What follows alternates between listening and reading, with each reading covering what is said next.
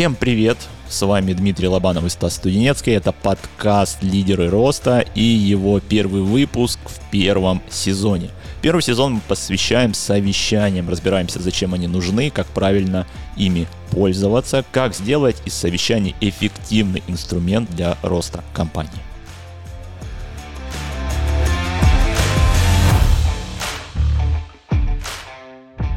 Поехали, Дмитрий. Поехали. А, Дмитрий, рассказывай мне, пожалуйста, ты тут задвигал, что вот третья точка, про которую мы говорили у нас сначала, детский утренник, потом у нас планерка в цеху, а потом совет директоров. Вот что ты под этим подразумеваешь? Давай дальше твою иерархию добивать. Это как раз третий пункт планерок, он третий, самый важный, к этому нужно стремиться. Чего ты подразумеваешь под этим всем? Давай. Было такое, да, задвигал. Совет директоров. Давайте начнем с того, что это уже такой, я называю, взрослый, зрелый этап проведения совещаний. Какие отличительные особенности у него есть? Первое, самое важное, он у всех запланирован в календарях. Это раз. Второе, что у этого совета директоров есть четко выраженный лидер. Это либо главный руководитель текущей группы, либо руководитель, главный руководитель всей компании, либо отдельный внешний человек, который его профессионально проводит. Некий модератор совета директоров. Это два. А, есть какие-то тут вопросы? Нет, мы, ты сейчас закончишь, а потом я да. накидаю еще мысли на каждый из пунктов. Да. Третий пункт — это что достаточно жесткий, эффективный тайминг, где каждый понимает, а, у кого какая очередь выступления, кто за кем выступает. Начинает, а, четвертое, начинает эту встречу главный лидер, он вводит всех в контекст того, какая сегодня стоит повестка. Пятый пункт — это каждому выдается определенное время, предположим, 5 минут на свой доклад. Каждому директору выдается 5 минут на свой доклад. Например, начинает э, финансовый директор или главный директор или коммерческий директор. Тут уже в зависимости от ситуации. А дальше все, кто должен сегодня выступить в зависимости от темы.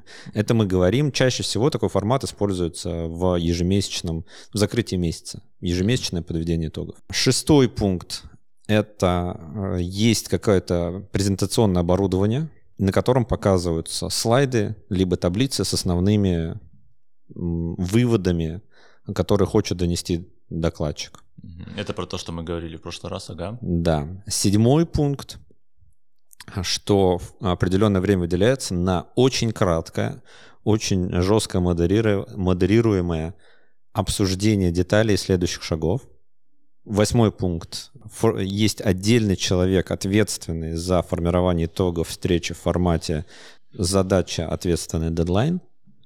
Девятый пункт. Результаты встречи высылаются всем участникам после ее завершения. Десятый пункт, эти результаты контролируются. Вот 10 пунктов. Угу. Я не сказал, что на совете директоров речь идет а, исключительно через призму показателей. И там речь выступления каждого спикера делится на две части. Подведение итогов, дел, сделанием выводов и некое обещание, направленное на, в будущее, о том, что он собирается сделать и каким образом он собирается повлиять на показатели в будущем. Вот это разговор взрослых людей, которые скованы одной цепью, скованы одной целью. Все, спасибо. На этом наш На этом конец выпуск. подкаста, да. Значит, первая мысль про календари. Как нормальное совещание, допустим, по продажам, да, чтобы мы смотрим. Мы каждый день или каждую неделю, раз в какое-то время, у всех стоит в календаре, они знают, что нужно в час дня прийти, в кабинет, и мы сидим, организуем совещание, совещание длится 15 минут, условно. Окей. Да. Такой случай у нас в календаре всегда зарезервирована дата на это дело. С другой стороны, есть совещания, которые вот, они происходят бам, и завтра нужно провести совещание. Да. да вот такое бывает. Завтра нужно провести совещание. Как вы информируете своих подчиненных Вот здесь вопрос, как, как информировать. Я здесь очень сильно настаиваю, что информировать подчиненных на такие совещания нужно, ну, во-первых, за день, за два, ну, за, за какое-то время определенно, не да. в моменте, не то, что у вас через 15 минут на совещание все собрались. Но главный момент, отправляйте через электронную почту, потому что в электронной почте можно настроить, чтобы потом в календарь к человеку бухнулась напоминалка, что у вас будет совещание в такое-то время, в таком-то месте и так далее. Это можно все оформить, сделать и все, и готово. Потому что вы можете написать в Телеграме, всем прийти на совещание, а потом кто-то забудет, э, такой, кто-то сразу вбил, более ответственный, кто-то менее ответственный, забыл, вылетело, потому что он там на звонок отвечал в этот момент. А тут сразу письмо, человек письмо открывает, автоматически в Google календарь прилетает сохранение, сохранение с датой и местом совещания, и поводом совещания. То есть полностью прописывайте так, как мы вам советовали в предыдущих выпусках. То есть чтобы все было понятно, что зачем, почему, как обсуждать. Да, поддерживаю. Это либо email, либо какие-то CRM, либо task-трекеры. Но это а... если CRM пользуются прям основательно. Как оказалось, сейчас что-то у меня опыт, подлетают компании, которые CRM-ками не пользуются, а у них уже такие обороты там по несколько сотен миллионов в год, да, и они такие, CRM-ка не, не слышал вообще. Не, у меня, у меня есть Такое. кто вот сидит mm-hmm. в Битриксе, вся команда, да. Но тут еще история, что Сложно представить компанию, которая доросла до совета директоров, Хотя нет, можно представить компанию, которая доросла до уровня совета директоров, есть выделенный совет директоров, и которая там в Телеграме. И вот это вот тоже всем прийти, о чем ты сказал, как негативный, негативный пример такой, да, антипример. Вот всем прийти, это всегда не работает, потому что коммуникация не адресная. Mm-hmm. Да, вот mm-hmm. всем, кто-то подумает, да всем, всем, да не всем а я не могу, там, не знаю. А когда идет адресная коммуникация, когда действительно в какой-то личный кабинет сыпется какое-то приглашение, вот тут уже понятно, что это лично мне пришло. Так, следующее идем. Про календари обсудили, теперь про лидера. Да. Я согласен с тем, что у каждого совещания должен быть лидер определенный, да, который это совещание либо собирает, либо вот он непосредственно, должен, либо кто-то другой собирает под него совещание и так далее. Но есть один замечательный нюанс, который я который нужно тоже иметь в виду. Если лидер по какой-то причине, под которого собирали совещание, не может прийти, должно быть ответственное лицо, которое его заменит. Потому что я встречал вот такие совещания, когда лидер говорит, все, мы каждый день делаем совещание. Первый день он пришел, молодец. Второй mm-hmm. день он пришел на энергии, такой еще мы все делаем каждый день, нормально пришел. На третий день у него заболела почка, давайте завтра соберемся. И все. Заболел хомячок. Да, хомячок Почка заболел. у хомячка. Да. Почка у хомячка еще и не своего хомячка. Да. И все. Не своя почка. Да, и в итоге совещание не собирается. Нет, если у вас есть какая-то цель, какая-то задача, под которой вы собираете совещание, у вас должен быть ответственный человек, который вас заменит в случае ЧП, которое случилось, и который еще перед вами потом отчитается с результатами, целями, задачами, кому что назначили, объяснить, что вот к чему мы в итоге пришли. Ну да, у встречи должен быть некий заказчик. Встреча начинается с того, что кто нас собрал вообще, для чего мы собрались и кто нас собрал. Здравствуйте, на вас сегодня собрал я. Почему? Потому что вот потому что либо я ответственный, назначенный другим человеком, либо я назначаю эту встречу, потому что я двигаю что-то вперед в компании, например, всю компанию. Так, следующая мысль. Эм, про начинает лидер всегда. Угу. Мне кажется, не всегда это обязательно. Так.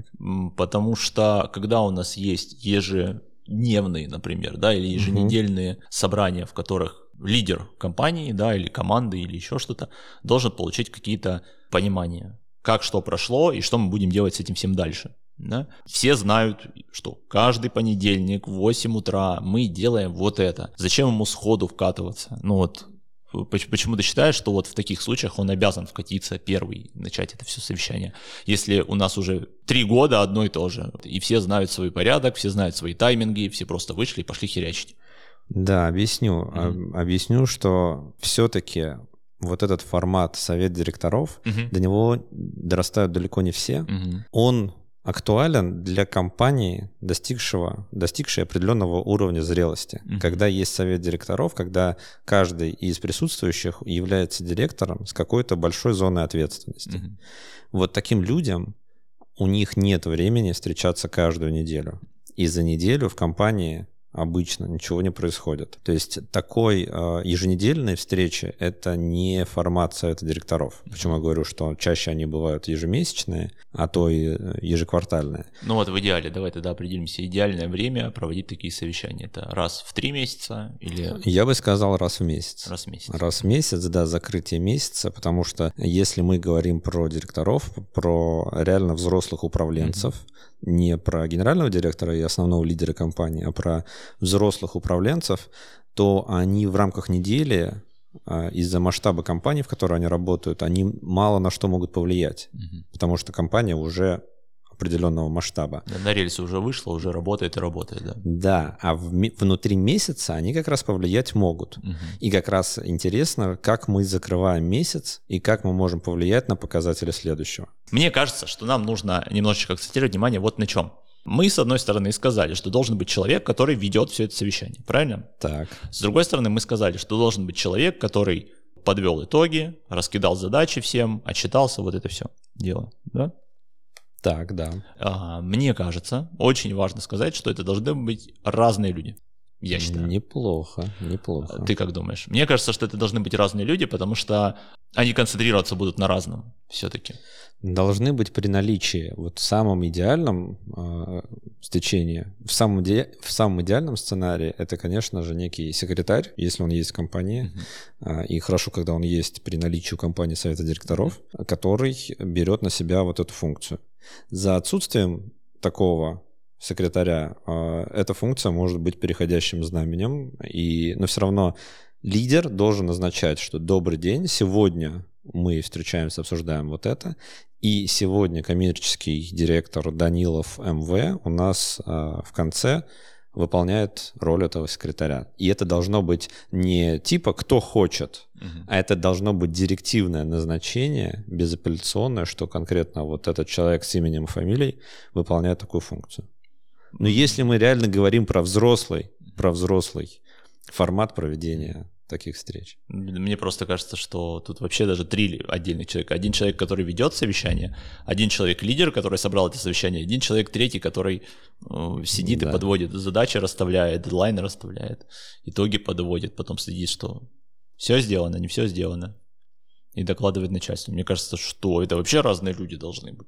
Но это разные роли, они все-таки могут быть как-то скомбинированы. Ну, потому что мы, да, мы описываем сейчас некий идеальный формат. Это разные роли. Мне кажется, всегда нужно стремиться к идеалу, хотя бы пробовать его сделать. Потому что так можно и проводить детский утренник и не париться. Ну, как бы, а что? Я просто mm-hmm. думаю о том, что скорее... А, я, я просто думаю о том, что не у всех наших слушателей есть ресурс на это. Ну, давай так. Сколько стоит нанять секретаря? Честно, не знаю. 50? Ну, наверное, да. Я думаю, что довольно бюджетный вариант будет 50 тысяч. Если компания доросла до формата совещания в виде совета директоров, мне кажется, что это не такие большие деньги для такой компании. Да, а, логично. Если компания доросла до полноценного совета директоров, то секретарь точно там будет уместен и точно ему будет чем заняться. Вопрос возникает, почему компании не доходит до этого уровня совещаний, что обычно является камнем преткновения. Почему они такие, блин, нет, на предыдущем уровне нам, в принципе, комфортно.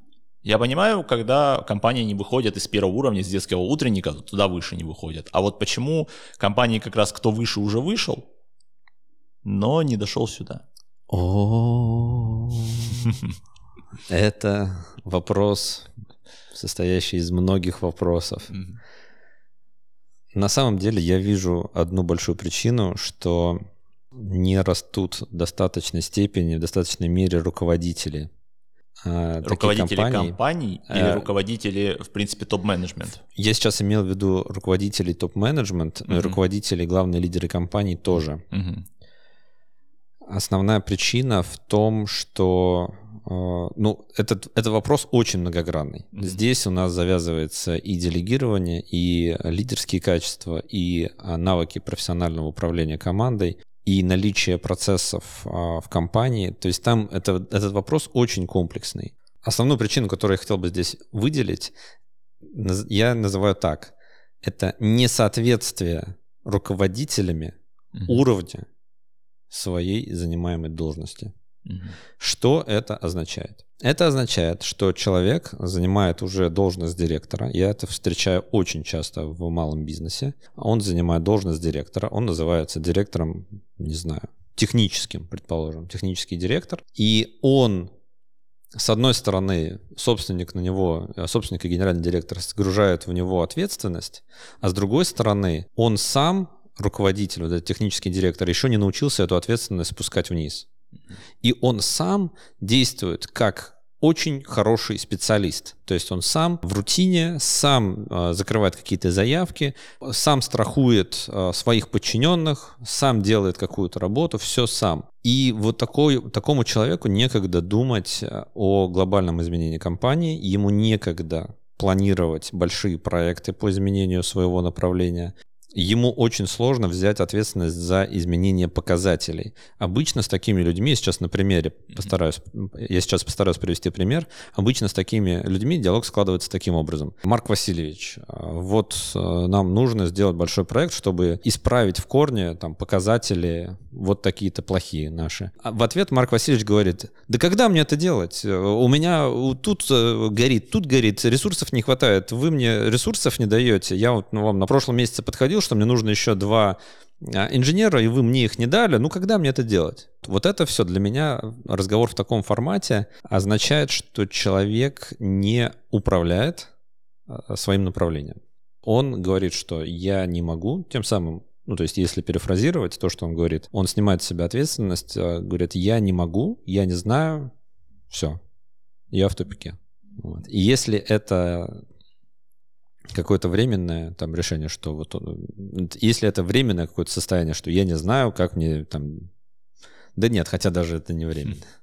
Для меня это очень яркий маркер того, что человек не соответствует уровню директора. Взрослый директор говорит совершенно на другом языке. То, что ты говоришь, это прям очень имеет место быть.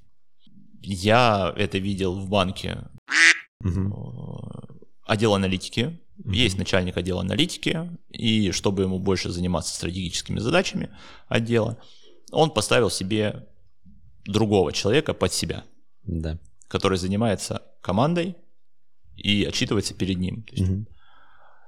И проблема оказалась в том, что этот человек тоже занимается рутинными вещами, всеми процессами вручную. То есть он мало того, что смотрит за командой, так еще и занимается сам всеми делами, которыми нужно заниматься. И он не понимает абсолютно, что так, наверное, делать не стоит. И если ты уже уж управленец, то занимайся управленческими делами. И один из аргументов, ну, они же сделают хуже. Они же не узнают, они же Да. дураки. Вот. Это Да. мысль номер раз, что Мгм. это прям часто встречается, с тобой согласен. Мысль номер два.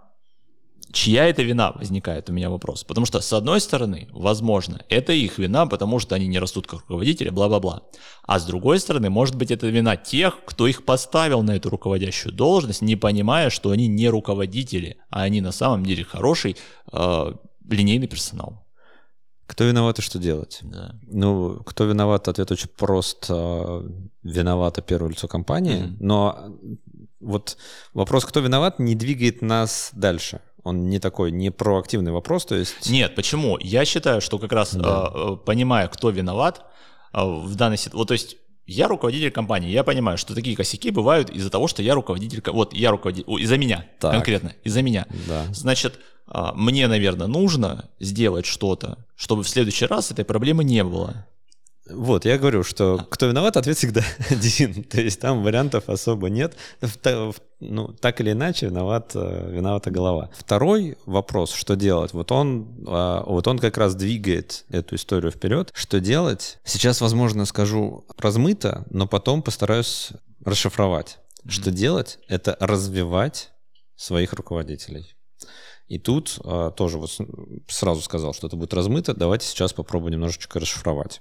А, Значит, ответ состоит из двух пунктов. Первое, что значит развивать? Пун- Подпункт А – это вкладывать в развитие руководителей. То есть, если вы, ну, то есть полноценно вкладывать в развитие руководителей через обучение, Через совместные тренинги, через, возможно, какие-то бизнес-игры. Но мне кажется, что как раз как минимум закрыть вопрос MBA, мне кажется, если вы хотите, чтобы управленец у вас дальше развивался, мне кажется, MBA нужен управленцу хорошему. Это мысль номер один. Спорно. Для этого человека, для... который с MBA да. имеет непосредственное отношение. А, спорно, потому что э, тут, конечно, вот тот образ э, компании, который у меня в голове, о котором мы сейчас говорим, наверное, это слишком, слишком много для человека. То есть, смотри, мы сейчас говорим про развитие руководителей, которые еще специалисты. И если их отправить на MBA, для них это будет прыжок на, там, через две головы.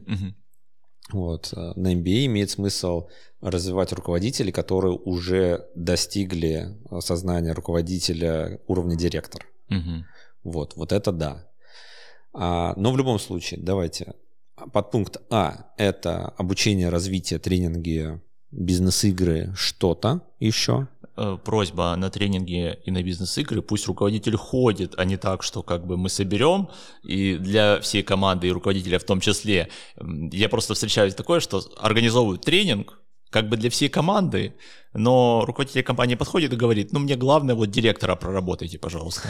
Да, а директор в итоге не приходит или опаздывает, или абсолютно не включенный, потому что у него такой, ой, у меня звонки, у меня пирожки, у меня почка у хомячка соседа, ну как обычно. Но это хорошая должна быть после этого обратная связь э, в сторону лидера компании. Конечно, да. всегда, потому что меня это прям вымораживает, потому что приезжает вот как бы летом это просто было контрастно. То есть собрались э, топ-менеджеры, да. но руководитель приехал специально на 5 минут, он прям специально выделил время, приехал. У них два ярда, понимаешь, компания. Он да. приехал ко мне, говорит, слушай, вот приедет один человек, вот с ним, пожалуйста, вот посмотри него, мне нужна обратная связь. Как, да. можно ли его двигать? Можно он в коммуникацию, может вообще с партнерами общаться или нет? Поработай с ним побольше. Вот как бы, как бы со всеми, но вот с ним побольше. Так, я вижу твой взгляд. Да, просто. Он приехал за полчаса до конца. Ну, какую я ну, обратную связь могу дать, понимаешь? Вот такую, да. Вот, как бы я такую и дал, говорю, что вот он приехал за полчаса, как бы я с остальными поработал, по остальным обратная связь такая, такая, такая, такая, делает то-то, то-то, то-то и то-то. А с ним у меня связь, я его видел полчаса. Ну, как бы, что я могу о нем сказать? Поэтому, если вы собираетесь развивать своих руководителей, пожалуйста, делайте так, или создайте такие условия, наверное, будет правильно, чтобы руководители это обучение проходили и были включены. Да, давай чуть с другого, с другой стороны это посмотрим. Mm-hmm. Если руководитель сам не видит а, ценности в том образовании, которое ему предлагает провести компания, то а, я бы это расценивал как нежелание руководителя развиваться дальше. И дальше, ну, сами понимаете, какая вилка выбора стоит у лидера компании. Ну, тут э, тоже руководитель должен отловить этот момент что у тебя директор не хочет развиваться. Это, это же не всегда возможно быстро в моменте отловить, а ты это узнаешь через там это бывает сложно признать. Отловить, мне а, кажется, это очень легко. Это бывает сложно согласен. признать. Согласен. Особенно, когда на плечах э, директора уже определенная большая ответственность. Угу. Лидер компании сталкивается со страхом, блин, а как его вообще поменять? Даже хотя бы в теории. Да, а если это коммерческий директор, а у нас стоят планы по росту, а как вообще его поменять, понимаешь? Но в любом случае я бы смотрел тут стратегически. Лидер компании должен увидеть, что окей, а через 2-3 года, если человек не хочет развиваться, что будет у нас тогда? Это бывает реально сложно признать.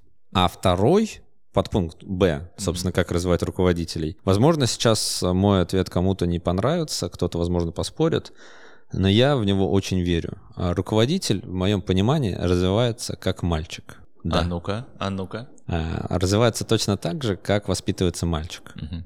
Мальчик воспитывается через вызов, который его не сломает. Что это означает? Вот на примере, на примере с моим сыном. Угу. Да, у меня вот большая машина, и, а сыну три с половиной года. Он выходит из машины, и вот почему-то ему важно закрыть дверь самостоятельно. Угу. Вот он хочет закрыть дверь. А дверь у машины очень тяжелая. И он толкает дверь, и у него не получается. И я стою рядом. Я взрослый человек, могу протянуть руку и закрыть дверь. Mm-hmm. Для меня это не составляет никакого труда. Но вместо этого я говорю ему, давай, давай, сильнее, толкай. Вот, я, я вот так вот подбадриваю, и он пробует еще раз, у него второй раз не получается, третий раз не получается, и я говорю, давай, давай, сильнее, давай, давай, сейчас получится. И он толкает на четвертый раз еще сильнее, и у него получилось. Mm-hmm. Для маленького ребенка закрыть дверь – это был вызов. И у него сначала первые две-три попытки не получалось. И в этот момент он думал, что, блин, это сложно, у меня не получается, что-то еще он там думал. Но на четвертой у него получилось, и теперь в мозге, в мозгу, в голове, и теперь в голове, и теперь в голове в базе данных создается запись, что, о, а я теперь это могу. А до этого этой записи не было. То же самое и с руководителями. Руководители, как вообще люди э, получают реальный прикладной боевой управленческий опыт? Как его получал я? Через вызовы. Честно, через стресс. Э, то есть, когда ты заходишь в тупик, когда тебе нужно перевести там склад из э, там, 10 тысяч артикульных наименований, то есть там, не знаю, 3000 квадратных метров за неделю на другое место. Ты не понимаешь, как это сделать. Ты сначала думаешь, что это невозможно, ну, проходят там mm-hmm. вот эти все стадии принятия, депрессия, торг, вот это mm-hmm. вот все, а потом ты начинаешь это делать. Но проходя это, ты закаляешься, и в этот момент ты растешь. Как, это, э, как развивать руководителей таким образом? Ответ очень простой. Это не жалеть сгружать ответственность в тех руководителей, которые готовы расти и видят смысл в том, чтобы расти. А сгружать ответственность — это ставить им новые вызовы, это поручать им новые большие задачи, которые даже они могут считать, что они нереальные. Вот таким образом растет руководитель. В принципе, так растет не только руководитель, так растет любой персонаж внутри компании. Да. Потому что, в принципе, линейные сотрудники должны расти точно так же. Ты даешь им рутину, рутину, рутину. Ну вот они уже, у них вещи какие-то стали рутиной. Ты даешь им вызов. Они хоп, научились с ним работать. Это стало для них рутиной. Следующий вызов и так далее. Тогда, в принципе, и сотрудники растут. То есть не только с директорами, но и с сотрудниками надо точно так же делать. Да, по-хорошему вообще можно внедрить э, как ценность компанию, что мы нанимаем сотрудников готовых, готовых и хотящих развиваться. Прямо на этапе психологического тестирования, на этапе подбора э, сортировать сотрудников таким образом. Но это опять же, это ты говоришь о довольно крупных компаниях, потому что, как показывает практика, очень много компаний, даже там несколько сотен миллионов с обороткой, у них HR просто подходите, не подходите, опыт есть, опыта нет, и на этом все заканчивается. Это уже, знаешь, это еще в HR углубляться, что надо, наверное, нормально сотрудников нанимать и как бы с вакансиями работать по-человечески. Вот поэтому говорю, что вопрос очень многогранный. На самом деле у меня сейчас перед глазами один из моих клиентов, который наоборот, на обороте 120 mm-hmm. миллионов, там очень серьезный отсев идет на предмет соответствия ценностям компании. Ну, это, это правильный мощно. подход. Это, это мощно. правильный подход. Да. да. Это даже там ну, не обязательно даже до 100 дорастать, чтобы у тебя такой подход был к твоим сотрудникам. Рано или поздно, опять же, рост же это не линейная величина, да, у тебя рост идет скачками, ты идешь, идешь, идешь, потом бам, и у тебя x10 сразу стало внезапно. Такое у предпринимателей таких компаний в реальном секторе, такое бывает частенько. Да. И как бы вот ты растешь, у тебя 100, 100, 100, 100 раз, внезапно у тебя за год ярд получится, да, а персонал-то ты не поменяешь, у тебя персонал-то тот же самый растет, и поэтому логично еще с молоду брать э, людей, которые твои ценности вообще с ними согласны, они у них тоже присутствуют, и расти вместе с ними. Да, все так.